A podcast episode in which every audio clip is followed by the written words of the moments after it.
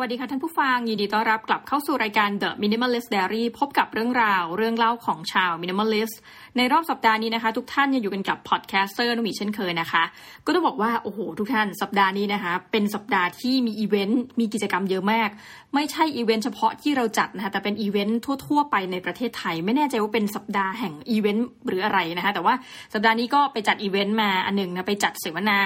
โดยเชิญเพื่อนชาวเมียนมามาพูดคุยถึงเรื่องราวของสถานการณ์สื่อนะคะในประเทศเมียนมา ทีนี้จริง ๆ เพื่อนเขาก็โน้ตไว้นี่เราโน้ตไปด้วยเองด้วยกันนะคะ ก็คือว่าเราอยากที่จะสัมภาษณ์คนที่พร้อมจะพูดคุยนะคะแล้วเราก็จะแฮปปี้มากเลยว่าถ้าเกิดเขาบอกว่า เอ้ยโอเค เขาไม่ยินดีที่จะเผยแพร่ข้อมูลนะคะออกไปเป็นแบบ Public Space อะไรเงี้ยเราก็ยินดีที่จะตอบสนองตามนั้นนะคะทีนี้เรื่องราวที่จะนำมาพูดคุยของวิทยีเนี่ย ก็จะเป็นเรื่องราวที่เกี่ยวข้องกับประเด็นทางธุรกิจอย่างเดียวนะคะแล้วก็แน่นอนว่าเราเป็นรายการ The Minimalist Diary ซึ่งตอนนี้ต้องเริ่มแยกเป็น 2คำนะคะคำแรกก็คือเป็น minimalist นะคะอีกคำก็คือเรื่องราวของ diary นะก็จะเป็นเรื่องราว diary ของผู้ประกอบการหญิงคนหนึ่งนะที่ผ่านอะไรมาเยอะมากนะคะแล้วเราก็จะเอามุมของความเป็น minimalist สอดเข้าไปนะไปเพื่อนั่งดูนะนั่งมองจากที่ไกลๆนะจากประเทศไทยว่าจริง ๆ แล้วการเป็นผู้ประกอบการที่มีสภาวะที่จะต้องบังคับตัวเองให้เป็นมินิมอลิสต์เนี่ยเป็นอย่างไรนะโดยเฉพาะในประเทศที่กำลังประสบกับหลากหลายประเด็นจริง ๆ นะเรียกได้ว่าหลากหลายประเด็นมากกว่าประเทศไทยนะคะเอาละเรื่องราวของวิทยีนะคะต้องบอกว่าส่วนตัวไปเจอกับวิทยีนี่หลายท่านถ้าเป็นแฟนรายการ เราบอกได้เลยว่าการทำรายการ The Minimalist Diary นี่ได้ประโยชน์มากนะะส่วนตัวคือไปเจอวิทยีในบาหลีนะคะประเทศอินโดนีเซียนะคะ ครั้งแรกที่เจอเนี่ยก็จำได้ว่าวิทยีเนี่ยเธอทำท่าทำทางนะคะก็ไปถ่ายมีกล้องนะเอากล้องมาด้วย แล้วก็ไปถ่ายคนนู้นคนนี้แล้วก็มีการสัมภาษณ์นะคะจริง ๆ ตอนนั้นเนี่ยเป็นตอนที่เพิ่งจะทำความรู้จักกับเธอนะแต่ว่าก่อนนั้นมันมีประเด็นที่แบบเหมือนกับนิดนึงก็คือวิทยีเนี่ยพูดคุยว่าเขาทำสื่อนะเราก็เลยรู้สึกว่าเอ้ย โทษนะ เราเล็งที่จะมานั่งพูดคุยกับวิทยีเพราะว่าเราก็อยากรู้ว่าการทำสื่อในเมียนมาเนี่ยทำเป็นอาชีพจริงจัง เป็นเจ้าของกิจการเนี่ย เราจะสามารถทำอย่างไรให้รอดไปได้นะพอคุยไปคุยมาก็รู้สึกว่าเฮ้ยวิทยีนี่ Amazing มากกว่าที่เราเห็นจากว่าเขาเป็นบทบาทเรื่องสื่อ เพราะจริง ๆ เธอยังอายุน้อยนะคะ ก็คือตอนที่เจอกันเนี่ยประมาณ 20 กว่าปีนะคะปัจจุบันก็ 30 ขึ้นกันหมดแล้วนะคะแต่ว่าตอนที่เจอเธอเนี่ย เธอก็เล่าให้ฟังว่าเธอไม่ใช่แค่เป็นฟาวเดอร์ของหนึ่งบริษัทเท่านั้นนะบริษัทด้วย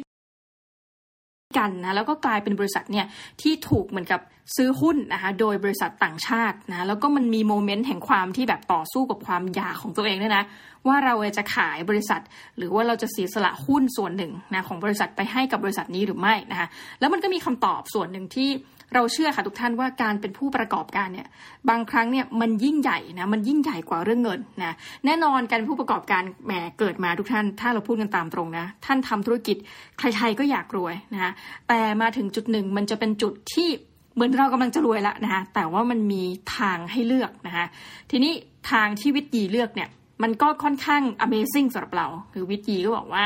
เธอเลือกที่จะปฏิเสธนะคะคนที่ยื่นข้อเสนอทางการเงิน แล้วก็แลกกับหุ้นนะเพราะเธอรู้สึกว่ามันไม่น่าจะต้องแลกกันด้วยประเด็นทางด้านการเงินเพียงอย่างเดียวนะเธอรู้สึกว่ามันไม่คุ้มนะเอาละ เริ่มต้นเรื่องราวของวิทยีนะ คือเราก็ไม่ได้รู้เอาพุ่งตรงก็คือไม่ได้รู้แบ็กกราวน์ของการมีชีวิตอยู่ของวิทยีมากว่า เธอเกิดขึ้นมาในครอบครัวแบบไหนนะ นี่ก็เป็นการพูดคุยกันประมาณหนึ่งชั่วโมงนะคะผ่านทางช่องทางซูม วิทยีก็ได้เล่าว่าจริง ๆ แล้วเธอก็เรียนนะปริญญาตรีนะก็ที่มหาวิทยาลัยชื่อเดกอนนะคะแล้วก็เรียนที่ในย่างกุ้งนะคะ ก็ทั้งตรีทั้งโทเนี่ยจริง ๆ เบื้องต้นก็คือจบจากในเมียนมานะคะ จนในที่สุดนะคะปริญญาโทเนี่ยเธอก็ไปศึกษาต่ออย่างต่างประเทศนะคะก็คือไปยังประเทศนิวซีแลนด์นะคะทีนี้จากประสบการณ์ที่พูดคุยกับวิทยีเนี่ยก็ ชัดเลยนะคะคือจริงๆ ถ้าเกิดว่าไม่รู้จักกันมาก่อนเนี่ย เราก็ค่อนข้างมั่นใจว่า เอ้ย พอเจอกันครั้งแรกคือวิทยีเป็นคนที่ใช้ภาษาอังกฤษได้ดีนะ ดีถึงดีมากเลยนะ จริงๆ คือดีมาก ก็ออกสรุปผลก็คือเธอไปศึกษาต่อปริญญาโท ทีนี้เธอก็กลับมา เธอก็บอกว่า เออจริง ๆ เธอก็ทำงานอยู่นะทำงานให้กับบริษัทข้ามชาตินะคะ คือในวงเล็บถ้าพูดกันกลางๆ ก็คือว่า เอ๊ะทำงานในรูปแบบไหนในเมียนมาที่จะได้เงินค่าตอบแทนที่ดีเนาะ นะนั่นก็คือต้องทำงานบริษัทข้ามชาติ เธอก็ทำงานในบริษัทที่มันเป็นลักษณะของสตาร์ทอัพนะคะจากประเทศเยอรมนีนะจริงๆก็เป็นบริษัทขนาดใหญ่เลยนะคะทีนี้พอทำไปทำมาเธอก็มีความรู้สึกว่า เออ มันมาถึงจุดที่เธอรู้สึกว่า เธออยากจะก้าวออกจาก comfort zone คือเงินเดือนมันก็ดีนะ ชีวิตเธอมันก็ดีนะ เพียงแต่ว่าเฮ้ยคนเรามันอาจจะต้องตั้งคำถามไปตลอดชีวิตนะถ้าเราอยากที่จะก้าวออกมาแล้วแบบเฮ้ยทำไมเราไม่ทำสักทีนะคะเธอก็ไปตั้งบริษัทชื่อว่า Group Buy นะคะทีนี้ Group Buy เนี่ยเราคือเราดูโมเดลการทำธุรกิจของเธอเนี่ยมันก็น่าสนใจว่ามันก็อาจจะหลายคล้ายกับหลายสตาร์ทอัพในประเทศไทยนะฮะที่จริง ๆ ธุรกิจเนี่ยมันไม่ใช่โมเดลอะไรที่ใหม่นะคือคือพูดได้ว่าเป็นสตาร์ทอัพพูดได้ว่าเป็นนวัตกรรมที่เกิดขึ้นในประเทศ แต่ว่ามันไม่ใช่เรื่องใหม่นะฮะ Group Buy เนี่ยจริง ๆ มีลักษณะ เป๊กเดียวเลยกับ Groupon นะ Groupon เนี่ยจริง ๆ ดังมากในสหราชอาณาจักรนะจริงๆโหในสิงคโปร์ในอะไรก็คือเอาเป็นว่าคนน่าจะรู้จัก Groupon เนี่ยเป็นในระดับนานาชาตินะ Groupon มันก็คือลักษณะการไปเหมือนกับเออซื้อคือเหมือนคูปองอะค่ะ เป็นคูปองเนี่ยแล้วก็เอาไปลดราคานะกับสถานที่ต่างๆ กับอาหารหรือว่ากับไปสปาไปร้านนวดนะคะ วิทยีก็ทำลักษณะเดียวกันเลยนะก็คือ Group Buy นะก็เป็นการซื้อ voucher ว่าง่ายๆนะแล้วเธอก็บอกว่าลูกค้ารายแรกของเธอเนี่ยจริงๆก็เป็นเพื่อนของเธอเองนะคะแล้วปรากฏว่าทำไปทำมาก็คือเริ่มทำให้เพื่อนเพื่อนนี่ก็ทำเหมือนกับร้านนวดนะคะพอไปขายเข้าปรากฏว่าเธอบอกเฮ้ย ยังไงไม่รู้กลายเป็นว่ามันมีความต้องการสูง คือทำไปทำมาเพื่อนบอกว่าเฮ้ยปรากฏว่า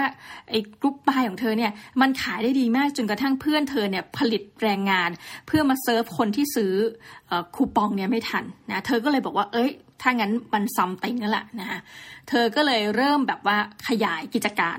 นะก็คือจากเดิมที่เป็นสปาเพื่อนก็ขยายไปยังกิจการอื่น ไปร้านอาหารนะไปยังโซนนั้นโซนนี้เขาบอกว่าจริง ๆ ก็มีบริษัท ข้ามชาติที่ติดต่อเธอมา แล้วก็ติดต่อบอกว่า เฮ้ยให้เป็น exclusive เลย คือคิดว่าจริงๆคอนเซปต์ไม่ใหม่นะ แต่ว่าตอนที่ก่อตั้งบริษัทเนี่ยค่อนข้างใหม่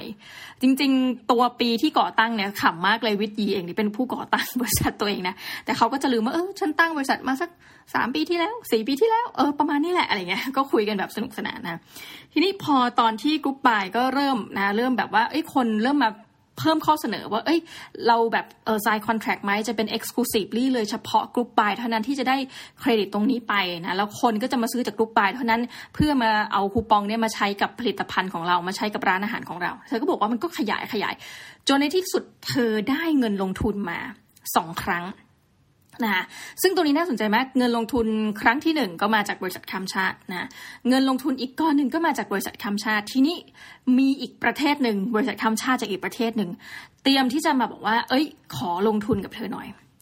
วิทยีบอกว่าหลังจากที่เธอดูข้อตกลงแล้วเนี่ย เธอรู้สึกว่ามันไม่คุ้มเลยที่เธอจะต้องเอาหุ้นของบริษัทเนี่ยเข้าแลกนะคะแล้วก็เพื่อได้เงินมาเท่านี้ เพราะเธอรู้สึกว่าบริษัทข้ามชาติอันนั้นเนี่ย ได้ตีประเมินราคาบริษัทเธอต่ำเกินไป เธอบอกว่าเธอประเมินราคาบริษัทเธอสูงกว่า แล้วทำไมเธอต้องยอมนะนี่เป็นบทเรียนหนึ่งที่เรารู้สึกว่า ตรงๆนะถ้าพูดกันในฐานะผู้ประกอบการและคุณเป็น minimalist ถ้าเราจะเป็นคำแนะนำอยากให้ทุกท่านเลยนะคะหนึ่งคืออย่าเห็นแก่ short term นะคะอย่าเห็นแก่เรื่องเงินในระยะเวลาอันสั้นนะคะคือบทเรียนจากวิทยีเนี่ยเราเองอาจจะมาพูดถึงในเรื่องราวของ Infinity Podcast ด้วยก็ได้นะคะเราเองเนี่ยพยายามจะบอกว่าเป็นเหมือนกับบริษัทที่ เออทำเพื่อสังคมนู่นนี่นั่นนะคะเป็นกิจการเพื่อสังคมอะไรก็ตามแต่เนี่ย แต่ว่าพูดกันตามตรงคือเราเราไม่สามารถที่จะเรียกตัวเองได้ว่าเป็นกิจการเพื่อสังคมเลยนะ เพราะจริงๆแล้ว social enterprise ที่พูดถึงเนี่ยเงินอย่างน้อย 50นะร้อยละ 50เนี่ยจะไม่ได้มาจาก เหมือนกับรายได้ที่เป็นรายได้แบบการบริจาค เป็นรายได้จากการจริงโชคจับฉลากจับรางวัล แต่มันต้องเป็นรายได้ที่เราสร้างขึ้นนะคะประเด็นปัญหาก็คือว่าอย่าง Infinity Podcast เนี่ยสิ่งที่มันสร้างขึ้นมาเนี่ยมันเกิดมาจากหน้าที่การงานเช่นนะคะเราได้ค่าวิจัยมาเพื่อมาทำเรื่อง podcast แล้วเราก็เนียนไปว่านี่เป็นรายได้ที่มาจากมันแน่นอนส่วนหนึ่งมันมาจาก podcast นะแต่เราไม่สามารถทำรายได้จากการที่ยกตัวอย่างนะคะคนมาซื้อโฆษณานะคะใดๆเหล่านี้เราทำไม่ได้นะแต่มันมีโมเมนต์หนึ่งที่เราเคยไปพิชบริษัทนะเราเคยไปพิชแล้วเราก็ตีมูลค่าของบริษัทโอ้ตอนนั้นแบบเริ่มต้นการทำพอดแคสต์ใหม่ๆ คนไทยไม่รู้จักหรือว่ารู้คือเรียกว่าไม่รู้จักเลยว่าพอพูดถึงคำว่าพอดแคสต์เนี่ยคืออะไรนะตอนนั้นคือใหม่มากราวปี 2017 นะที่เราเพิ่งจะก่อตั้งมาไม่นานเราก็แบบไปใหญ่เลยนะคืออส่งพี่กระต่ายนะหนึ่งในโคฟาวเดอร์ของเราเนี่ยขึ้นไปบนเวทีไปพิชนะคะณวันนั้นเรา คาดว่ามูลค่าของบริษัทเนี่ยอยู่ที่ 10 ล้านบาท คือฟังหลายท่านอาจจะตลกมากว่าโอ๊ยอยู่ทำกันเล่นๆไม่เหรอทำไมอยู่คิดว่ามันเป็น 10 ล้านนะแล้วเราก็ขอ equity แบบว่า คือเราจะเสนอขายหุ้นที่ 2 ล้านบาทนะสล้านบาทนี่ก็จะถือหุ้น 20%นะก็ พูดกันเท่านั้น ปรากฏว่าจากการที่ไปพิชมาเนี่ยนะคือก็มีคนมาประมาณ4 50คนแล้วนะ ที่จะมาฟัง เพราะว่ามันเป็นเซสชันหนึ่งเป็นเซสชันปิดด้วยนะคะที่จัดโดยบริษัทบริษัทหนึ่ง ซึ่งถ้าพูดชื่อไปถ้าเป็นวงการสตาร์ทอัพน่าจะอ๋อรู้จักนะแต่ว่าคิดว่าขอไม่เปิดเผยแปลว่าพอไปพิชแล้วเนี่ยก็มีเพียงแค่สองคนเท่านั้นนะที่ติ๊กว่าเออสนใจนะก็แต่เขาก็ไม่รู้ว่ามันคืออะไรแล้วเขาก็รู้เขาก็เห็นยอดการเติบโตของรายการของผู้ฟังของเรานะเพราะว่าเราเวลาพิชเนี่ยเราก็ต้องบอกไปหมดว่าเอ้ยมันเกิดอะไรขึ้นการเติบโตเป็นอย่างไร เรามีการขยายกิจการของเราอย่างไรนะแต่ตอนนั้นมันก็ใหม่มากจริงนะคะก็ปรากฏว่ามีคนถามเหมือนกันนะตอนว่าเอ้ยถ้าเกิดเป็นสองล้านเนี่ยแล้วขอซื้อหมดเลยเนี่ยเราจะซื้อขายลิขสิทธิ์ไหมนะเพราะว่าลิขสิทธิ์ Infinity Podcast เนี่ยมันต้องมีราคานะนี่คือนี่กำลังนึกถึงตัวเองในภาพคราบของวิทยีเพื่อนรักอยู่นะเราก็บอกตอนนั้นนะพวกเออ ถ้ามีคนมาซื้อสักล้านสองล้านเนี่ยเราก็ขายไปแล้วเราก็สร้างพอดแคสต์ใหม่นะ แต่ถ้ามาถามกันวันนี้ว่าจะขายในราคาสองล้านไหมนี่พูดตามตรงนะทุกท่าน ยังไงเราก็ไม่ได้รู้สึกละเลิกการตีความไปแล้วว่ามูลค่ามันเท่าไหร่ เพราะมาถึงณจุดนี้เนี่ยเราสร้างรายได้ไม่ได้เยอะนะคะแต่แน่นอนว่าเราจะไม่ยอมขาย Infinity Podcast ซึ่งเราตั้งใจทำมากับมือเนี่ยด้วยราคาเท่านั้นอีกแล้วนะพอวิทยีเล่าถึงเรื่องราวนี้ เราเลยเข้าใจเป็นอย่างดีว่าทำไมโอกาสมา แล้วเราถึงเลือกที่จะไม่รับนะ เพราะว่าเขาอาจจะมีการ project ราคาที่ต่ำกว่าข้อเท็จจริงนะวิทยีก็บอกว่าแต่ว่าโอเค หลังจากนั้นเนี่ยเขาก็ทำ Group Buy มาเรื่อยๆนะคะทีนี้การทำ Group Buy เนี่ยเวลาที่จะทำการประชาสัมพันธ์ว่าให้คนมาซื้อผลิตภัณฑ์นะซื้อคูปองคูปองไปลดราคาเนี่ยไปไปมามาเนี่ย Group Buy ก็เห็นว่า เอ้ยในไหนพอเราจะต้องช่วยประชาสัมพันธ์ คือหน้าที่เขาคือเหมือนกับช่วยขายของอะว่าง่ายๆเป็นตัวตัวกลางที่เหมือนได้ค่าคอมมิชชั่นในการช่วยขายของ เขาก็ต้องทำวิดีโอนะฮะก็คือทำโฆษณาทำประชาสัมพันธ์ทำวิดีโอทำ content ออนไลน์ ก็ไหนๆก็ทำในลักษณะนี้อยู่แล้วนะฮะทำไมไม่ทำบริษัทเป็นเหมือนกับ organizer เป็นบริษัท content creator เป็นบริษัทสื่อไปด้วยนะฮะตอนแรกก็คือมันขยายมาจาก Group Buy นะเธอก็บอกว่าตอนแรกสุดเลยเธอทำสิ่งที่เรียกว่า any review นะฮะ any review พูดไอเดียปุ๊บออกเก็ตนะฮะก็คือวงในก็คือ Yelp นะคะจริงๆวงในเนี่ยก็ได้ไอเดียมาจาก Yelp นะคะเพราะคุณยอดอันนี้พูดได้เลยเพราะว่าเราเป็นสัมภาษณ์มาแล้วเนาะไม่ไม่ได้มั่วแต่อย่างใดนะคะคุณยอดชินสุภกุลเนี่ยก็เป็นคนที่อยู่อเมริกามาก่อนนะเรียนในต่างประเทศแล้วก็บอกว่าเอ้ย พอแบบใช้เยลบ่อยๆ ก็รู้สึกว่าเฮ้ยกลับมา คืออย่างเมืองไทยมันยังไม่มีอะไรที่มันใกล้เคียงกับลักษณะนี้ เขาก็เลยสร้างวงในขึ้นมานะคะ ก็คล้ายกันนะคะวิธีก็คือเหมือนกันเลย พอมานี่ก็มาสร้าง any review นะก็ตอนแรกเป็น anyreview.com เธอบอกไปไปมามาเธอก็รู้สึกว่าเอ้ยมันน่าจะขยายจากแค่การที่พูดถึงเรื่องของการรีวิว และอื่นๆเนี่ยเพื่อที่จะสนับสนุนผลิตภัณฑ์ของกรุ๊ปบายในเครือกรุ๊ปบายเนี่ยจริง ๆก็ทำเป็น AnyRef ไปเลยละกัน เธอบอกว่าคำว่า AnyRef เนี่ยมันค่อนข้างกว้างกว่า และสุดท้ายก็กลายเป็นบริษัทสื่อไปซะงั้นเลยนะคะในที่สุดแล้วเนี่ยก็มีการทำซีรีส์นะคะ ซีรีส์เรื่องราวแบบ เท่าที่เห็นเนาะคือนอกจากมีการทำแบบรับทำโฆษณาก็คือเป็นเหมือนกับมีเดียเอเจนซี่นะทั่วไปเลย รับทำโฆษณาจากทั้งในและต่างประเทศนะคะ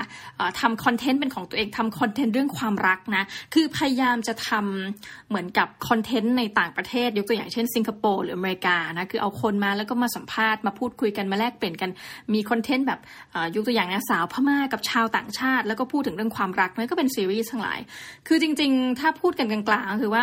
ถามว่าสถานการณ์สื่อในเมียนมาเนี่ยเป็นลักษณะไหนนะเราก็ต้องบอกว่าด้วยสถิติที่เอามาจริงๆนะมีหลายสื่อที่ถูกปิดนะคะเป็นหลักร้อยเลยนะคะที่ถูกปิดโดยรัฐบาลเมียนมานะคะในบางพื้นที่ของเมียนมาเองเนี่ยถูก blockade นะคะก็คือการบล็อกไม่ให้เข้าถึงอินเทอร์เน็ตในบางพื้นที่นะคะยกตัวอย่างเช่นรัฐ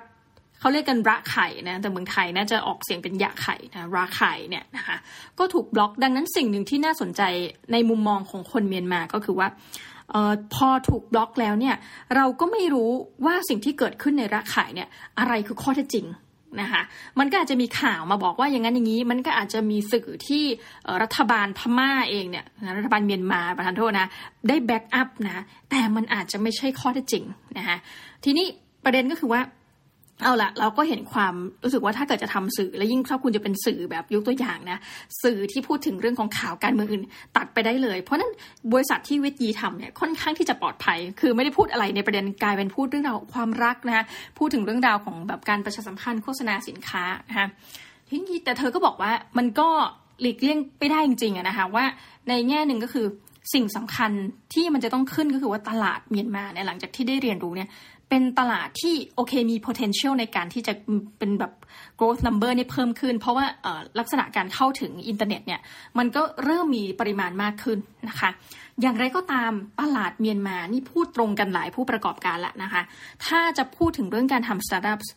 ตลาดก็ยังค่อนข้างเล็กนะคะนั่นหมายความว่าถ้าเราจะทำเองทุกอย่างเนาะเหมือนกับเป็นสตาร์ทอัพที่ขึ้นมาแบบ บนพื้นฐานอะไรก็ตามแต่แพลตฟอร์มที่มีอยู่เนี่ยเพื่อไปสู้กับยกตัวอย่างเช่นไปสู้กับ Grab นะคะเพื่อไปสู้กับอาลีบาบาที่เข้ามา ตรงนี้คือลำบาก เพราะว่าลำพังเนี่ยตลาดเมียนมาเองเล็กมาก เพราะฉะนั้นข้อดีตอนนี้ก็คือว่าเยาวชนวัยรุ่นทั้งหลายเนี่ยสามารถ adopt เรื่องราวของสื่อ สามารถ adopt เทคโนโลยีเนี่ยได้เร็วมากนะคะคือโอกาสเนี่ยมันมีวิทยีบอกว่าเอาจริงๆเนี่ยถ้าพูดถึงเรื่องของบริษัทสื่อเนี่ย เอนี่เว็บของเธอเนี่ย จริง ๆ คนกดไลค์เนี่ยสามแสนห้าหมื่นคนนะคะคนกดไลค์กดยอดไลค์ยอดฟอลเนี่ยสามแสนกว่าคน ซึ่งเราถือว่าเฮ้ยคุณต้องนึกถึงว่าประชากรของเมียนมานี่น้อยกว่าเรานะคะแต่ว่า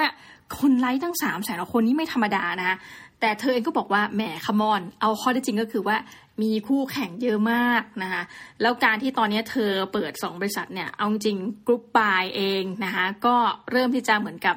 ขายไม่ค่อยดี เพราะว่าโควิด -19 แล้วก็ปัจจัยอื่นๆนะซึ่งอันนี้ก็ขอไม่กล่าวถึงนะ เพราะว่าเราอยากจะเซฟผู้ให้สัมภาษณ์มากที่สุดนะก็เอาเป็นว่าโควิด -19 เนี่ยประเด็นหนึ่งนะแล้วก็อีกประเด็นหนึ่งอันนี้ก็ข่าวออกเราก็พูดได้ในฐานะของคนที่ติดตามนะก็คือว่าระบบการเงินเนี่ย ตอนนี้ก็ถือว่าล้มเหลวนะคะ เราจะเห็นข่าวที่คนเมียนมาย้ายนะหนีเข้ามาจะเรียกหนีเลยคล้ายๆกับเป็นเอาหนีตายทางเศรษฐกิจเข้ามาในประเทศไทยเนี่ยนะเศรษฐีพม่าหรืออะไรแบบเนี้ยนะ เอาเงินมานะเอาเป็นเงินเอาเป็นทองเข้ามานะเป็นเงิน US ดอลลาร์เป็นเงินสกุลบาทไทยนะคะเพื่อเตรียมที่จะเหมือนกับก็ถ้าเกิดอยู่ไปเนี่ยก็ไม่แน่ใจว่าจะเป็นยังไงนะค่าเงินที่ผันผวนนะเงินจาร์ดนะก็คือทีเนี้ยมันก็มีการล็อกเวลาด้วยเนาะคือเราก็ถามนั่นแหละเรื่องของเรื่องก็คือถามวิจีว่าเอ้ยถ้าเกิดว่าเชิญเธอมาพูด เชิญเธอมาบรรยายเนี่ย เราจะให้ค่าตอบแทนอย่างไรนะในลักษณะว่าเราเป็นบริษัท เหมือนกับข้ามชาติในบริษัทที่เราเป็นองค์กรข้ามชาติเป็นแบบยกอย่างมหาวิทยาลัย หรือว่าเป็นในฐานะบุคคลที่อยากจะให้เงินเธอ เพราะว่าเธอมาบรรยายให้วิธีบอกเอาตรงคือไม่รู้ ไม่รู้จะยังไง แต่ว่าเดี๋ยวถามเพื่อนที่เป็นต่างชาติเอาแล้วกันอะไรเงี้ยเราก็เลยถามว่าเพย์พามีไหมและอื่นๆนะคะคือประการนี้เหมือนกันก็มีคนทักซึ่งน่าสนใจมาก เพราะว่าตอนนี้คริปโตเคอเรนซีคือมาแรงมาก ก็จะมีคนบอกว่าคนที่ย้ายจากเมียนมามาไทยเนี่ยโหแบบเอาเงินสดมา เอาทองคำมาอะไรเงี้ยนะคะ ทองคำหนึ่งกิโลเนี่ยมันก็มันก็เห็นนะเป็นผลิตภัณฑ์นะเงินสดก็เห็นเป็น เพราะว่าเงินประมาณล้านบาทเนี่ยเข้าใจว่าอยู่ราวๆหนึ่งกิโลนะคือแบบบวกลบบวกลบประมาณเนี้ยหนึ่งล้านหนึ่งกิโลดังนั้นก็คือแบบของเหล่านี้มันมีมันมีน้ำหนักอะพุ่งตรงสิ่งที่น่าสนใจก็คือว่าถ้าเป็นเช่นนั้นเนี่ยมันเป็นอะไรที่สามารถถูกฉกชิงนะจอดจอดรถเข้าห้องน้ำเนี่ยขับมาจากเมียนมามาไทยนี่ผ่านไม่รู้กี่ที่เนาะ ผ่านไม่รู้กี่ปั๊มนะ ถ้าทำกรณีเนี้ยมันก็เป็นไปได้ที่ว่าเงินจะหายไประหว่างทางถูกไหมถูกปล้นถูกจี้ถูกใด ๆ ก็ตามแต่ แต่ว่าถ้าคุณแบบโอนเงินเข้ามาในรูปแบบของคริปโตเคอเรนซีเข้ามาในแบบ wallet แบบนะที่ไม่มีใครสามารถเห็นได้นะ แล้วก็แบบทุกคนก็บอกว่าเอออย่างเงี้ยจะมีปัญหา เราก็กำลังกำลังนึกถึงวิธีเหมือนกันว่าเออเป็นไปได้ไหมว่าจริง ๆ แล้วประเทศที่เขามีความต้องการในลักษณะเช่นนี้นะคะจริงๆอะคือก็เป็นประเทศที่กำลังเผชิญกับวิกฤต ทางการเงินนะคะทางการเมืองอย่างหนักนะในเช่นในหลาย ๆ ประเทศแบบอย่างคือถ้าเป็นที่เราจะไปพูดถึงอย่างลาตินอเมริกาหลายประเทศก็เผชิญหน้ากับสภาวะการเงินผันผวนนะรวมทั้งเรื่องของปัญหาเศรษฐกิจที่หนักหนาสำหรับคนบางประเทศนะอย่างเมียนมาเนี่ยมีทั้งเรื่องการเมืองนะมีทั้งเรื่องการเงินเราก็รู้สึกว่าเออจริง ๆ แล้วถ้าวิทยีลงทุนในคริปโตเคอเรนซีนะคือไม่ได้เพื่ออะไรนะไม่ได้เพื่อหวังที่จะนู่นนี่นั่นแต่ว่าเพื่อเป็นทางเลือกนะในกรณีที่ สถานการณ์สภาวะทางเศรษฐกิจนะสภาวะแบงก์ของเธอเนี่ยมันมันไม่ stable อีกต่อไปนะเราก็แอบคิดในใจกับวิทยีนะ ทีนี้มาถึงตอนจบที่เรารู้สึกว่าประทับใจก็คือว่า เธอก็เล่าแบบหน้ายิ้มนะคะว่าโอเค มันมีปัญหาดังนี้ วิธีการแก้จะเป็นเช่นนี้นะเธอก็คือไปเรื่อยๆ เมื่อเห็นว่ากรุ๊ปบายมันเริ่ม อ่าแล้วส่งๆอะเห็นโอกาส มาสร้าง Any Review นะพอ Any Review รู้สึกว่าเฮ้ยมันขยายต่อไปได้นี่หว่า เป็นสื่อแบบครบวงจรอะไป Any Ref นะะแล้ว Any Ref เองก็ทำงานกับบริษัททั้งในประเทศแล้วก็ข้ามชาตินะเรารู้สึกว่าเฮ้ยในโลกที่การทำธุรกิจมันไม่ได้ง่ายนะแล้วเป็นผู้หญิงด้วยนะอันนี้ไม่ได้อะไรแต่อยากเน้นว่าเฮ้ยฟีเมลองค์ประกอบเนี่ยมันมีจำนวนน้อยกว่าผู้ชายจริงๆนะคะหลายท่านจะบอกว่าทำไมต้องมาเน้นเรื่องเพศแต่เราสึกว่าเฮ้ยเก่งอะและเก่งจริงแล้วจำได้ว่าตอนที่ไปเจอเธอเธอ พิชนะคะโอ้จริงน่าจะเจอเธอสองครั้ง แต่ว่าครั้งแรกเนี่ยจะไม่ได้คุยนะนี่นี่น่าจะเป็นครั้งที่ครั้งที่สองในบาหลี ครั้งแรกน่าจะเป็นเธอไปที่สิงคโปร์ถ้าจำไม่ผิด ก็คือเธอพิชเรื่องของ woman warrior นะเป็นโปรเจกต์ที่เธออยากจะพูดถึงเรื่องของเพื่อนหญิงพลังหญิงอะไรประมาณนี้นะคะ ซึ่งเรารู้สึกว่าเฮ้ยผู้หญิงคนนี้เก่งมากนะคะ แล้วในความทั้งหมดทั้งมวลเราเห็นความเป็น minimalist คือวิทยีเองเนี่ย จริงๆ พูดง่ายๆ คือเธอเป็น CEO เธอเป็น MD ของบริษัทนะแล้วก็เป็นบริษัทที่มีต่างชาติลงทุน ในอายุราวตั้งแต่20กว่าถึง30ปีเนี่ยต้นๆเนี่ยนะแต่สิ่งที่เราเห็นสภาวะวิธีคือแบบตอนไปเจอที่บาหลีนี่แบบชิลมากนะหมายเขามาเธอก็ถือกล้องเองถ่ายเองตัดต่อเองทำทุกอย่างเองก็เธอบอกว่า เอ้ย เธอเองเนี่ยเป็นซีอที่แบบทำเป็นตั้งแต่หัวจรดเท้านะเราก็ดูสภาวะของวิทยีเนี่ย เธอก็เป็นผู้หญิงที่หมายถึงว่ารักสวยรักงาม แต่ทั้งเนื้อทั้งตัววิทยีเองเนี่ยก็ไม่ได้แบบบ่งบอกว่าหูแบบเป็นซีอใหญ่นะคะสิ่งที่เราตั้งข้อสังเกตและน่าสนใจมากคือเราไปเจอกับหลายคนนะ พอดีว่าในค่ายที่ไปเจอเนี่ยนะเป็นเจอคนที่แบบ amazing เยอะมาก มีบางคนที่แบบขายบริษัทได้เป็นหลัก เป็นล้านปอนด์นะคะตั้งแต่สมัยเรียนมหาวิทยาลัยแล้วแบบดันจบมหาลัยเดียวกันกับเราเราก็แบบโอ้ยตื่นเต้นมากเลยนะคะเป็นคนสิงคโปร์เขาก็เล่าให้ฟังว่า คือจริง ๆเขาก็ก็เสร็จแล้วอะขายบริษัทนะคะแต่ว่าเขาก็ทำต่อแล้วเขาก็เลยเล่าให้ฟังว่า เอ้ยเขาทำอะไรบ้างอะไรเงี้ยซึ่งเรื่องเหล่านี้มันอินสปายเรามาก แต่ว่าทั้งหมดทั้งมวลเราไม่ได้เห็นในค่ายนะนะเอาพุ่งตรงเราไม่ได้เห็นความฟุ้งเฟ้ออะ คือหมายความว่าทุกคนดูธรรมดาสามัญแล้วดูเป็น geek ดูเป็นเนิร์ดนะคะนี่คือพูดในแง่ดีนะ ดูเป็น geek ดูเป็นเนิร์ดดูเป็นคนที่ passion กับเรื่องที่ตัวเองกำลังทำแล้วเราชอบมากใน session ที่ให้แชร์กันถึงเรื่องของอการทำธุรกิจนะชอบ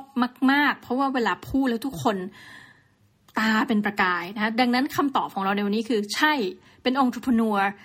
มันก็มีคนที่อยากจะเป็นเพราะรวยนะแล้วจริงๆอาจจะทุกคน แต่มาถึงจุดหนึ่งสิ่งสำคัญกว่า เราจะมีเงินเท่าไหร่คือว่าเฮ้ยเราทำธุรกิจเนี่ยเราตื่นขึ้นมาเพื่อจะไปทำธุรกิจในแววตาที่มันเป็นประกายนะเราคิดว่าคำนี้มันหลุดจากคาว่า passion แต่มันคือกริดอีกแล้วนะคะพูดถึงคำว่ากริดอีกแล้วนะคะความเพียรนนะคะแล้วก็อยากให้ทุกคนเห็นจริงๆนี่นี่คือพูดแบบ จากคนที่รวบรวมสิ่งที่เห็นมา คือความตาเป็นประกายเวลาวิทยีเล่า ไม่ว่าจะเกิดเหตุอะไรขึ้นนะคะความตาเป็นประกายของเธอมันทำให้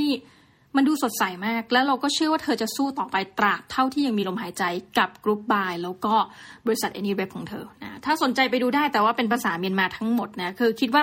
ส่วนตัวไม่อยากที่จะปล่อย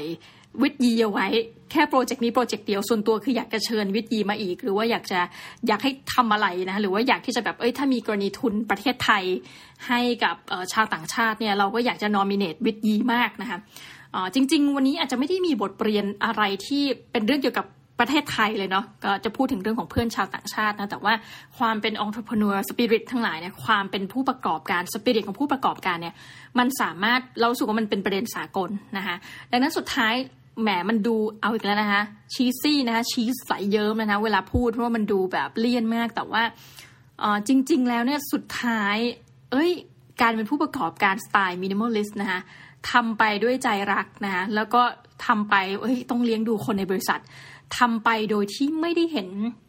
ตัวเงินเนี่ยเป็นค่าตอบแทน หรือใครจะมา acquire บริษัทเราไม่ใช่ทุกกรณีที่เราจะตอบรับ เราไม่ใช่ผู้ถูกเลือกนะคะเราเป็นผู้เลือกนะสำหรับวันนี้ก็ขอขอบคุณแม่นะคะที่อยู่กันจนจบรายการและเราจะกลับมาพบกันใหม่กับรายการ The Minimalist Diary สำหรับวันนี้ลาไปก่อนนะคะ สวัสดีค่ะ